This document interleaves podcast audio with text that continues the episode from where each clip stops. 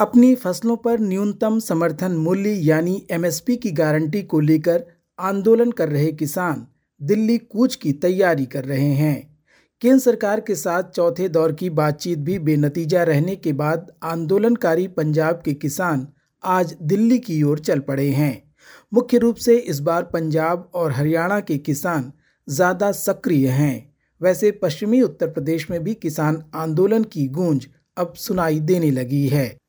इधर दिल्ली पुलिस ने किसानों के आंदोलन को देखते हुए सुरक्षा के पुख्ता इंतज़ाम किए हैं। किसानों को दिल्ली में घुसने से रोकने के लिए मल्टी लेयर सिक्योरिटी का इंतज़ाम किया गया है। हरियाणा से लगे सिंधु, टीकरी और ढासा बॉर्डर को बंद कर दिया गया है। यहाँ सात लेयरों की सुरक्षा के अलावा ड्रोन से भी नज़र रखी जा रही है। हरियाणा में किसान आंदोलन को देखते हुए कुछ जिलों में इंटरनेट सेवा पर रोक लगी हुई है। और अब चर्चा चंडीगढ़ मेयर चुनाव की, जिसे सुप्रीम कोर्ट ने रद्द कर दिया है। मंगलवार को सर्वोच्च अदालत ने भाजपा को झटका देते हुए आप और कांग्रेस के संयुक्त उम्मीदवार कुलदीप कुमार को विजेता घोषित किया। 30 जनवरी को जो चुनाव नतीजे घोषित हुए थे, उसमें भाजपा उम्मीदवार मनोज सोनकर को विजेता घोषित किया गया था।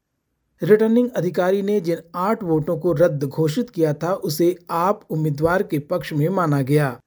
मतगणना में धांधली को लेकर रिटर्निंग ऑफिसर को फटकार भी लगाई गई।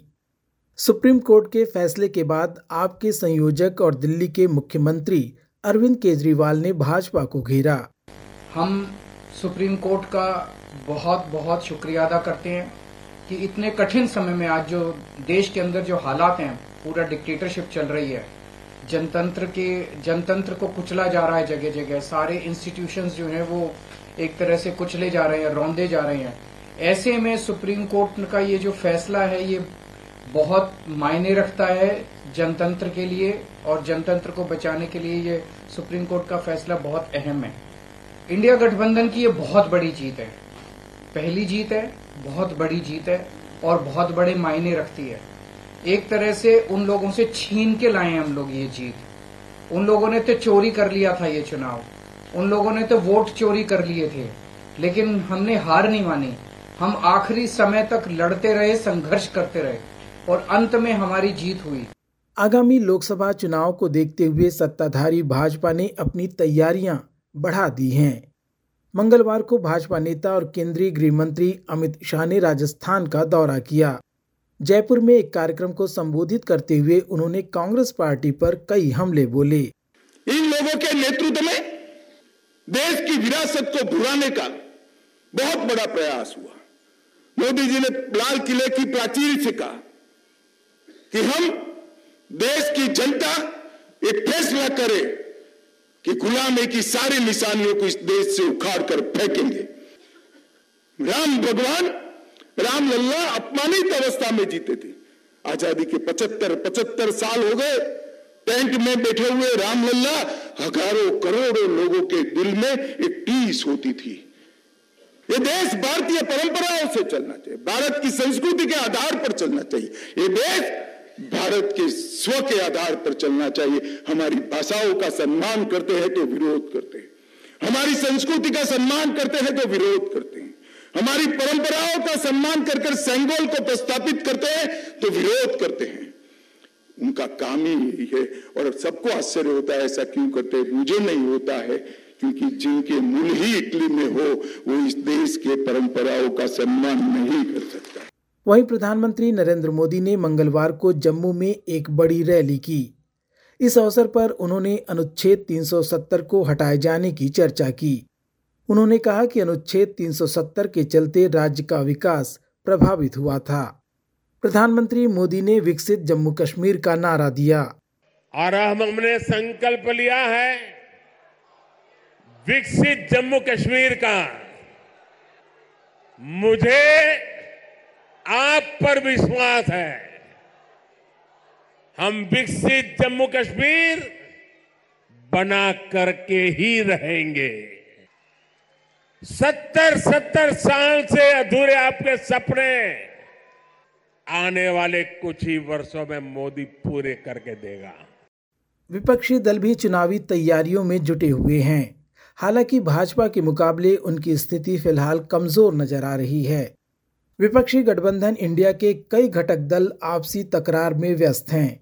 वहीं कांग्रेस पार्टी के नेता राहुल गांधी भारत जोड़ो न्याय यात्रा के साथ उत्तर प्रदेश में हैं। मंगलवार को रायबरेली और लखनऊ में उन्होंने भाजपा के विरुद्ध हुंकार भरी। आप लोगों को महँगाई, बेरोजगारी सहनी पड़ती है। और ये जो दो तीन परसेंट लोग हैं, ये मज़े लेते हैं। अरबपति हैं, इनका हिंदुस्तान है। आपने राम मंदिर का इनोग्रेशन देखा? देखा?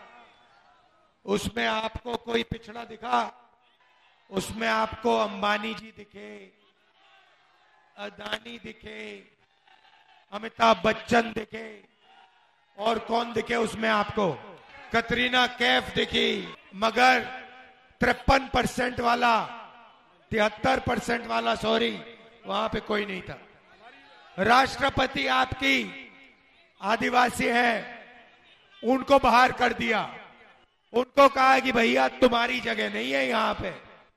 राहुल गांधी अपनी सभाओं में लगातार जातीय जनगणना और पिछड़ी जातियों का मुद्दा उठा रहे हैं। आप खड़े हो जाइए। ये देश आपका है। एक परसेंट का नहीं है। आपका है किसानों का है मजदूरों का है छोटे दुकानदारों का है बेरोजगार युवाओं का है। और अंत में चर्चा मराठा आरक्षण की। महाराष्ट्र की विधानसभा ने मंगलवार को मराठा आरक्षण बिल को पारित कर दिया। सभी दलों ने इस विधेयक का समर्थन किया। इस बिल के अनुसार मराठाओं को नौकरियों में 10 प्रतिशत आरक्षण देने का प्रावधान है। इस विधेयक को अब विधान परिषद में रखा जाएगा। भारत से आज की रिपोर्ट में बस इतना ही। मैं विश्व रत्न एसबीएस रेडियो की हिंदी, सेवा के लिए।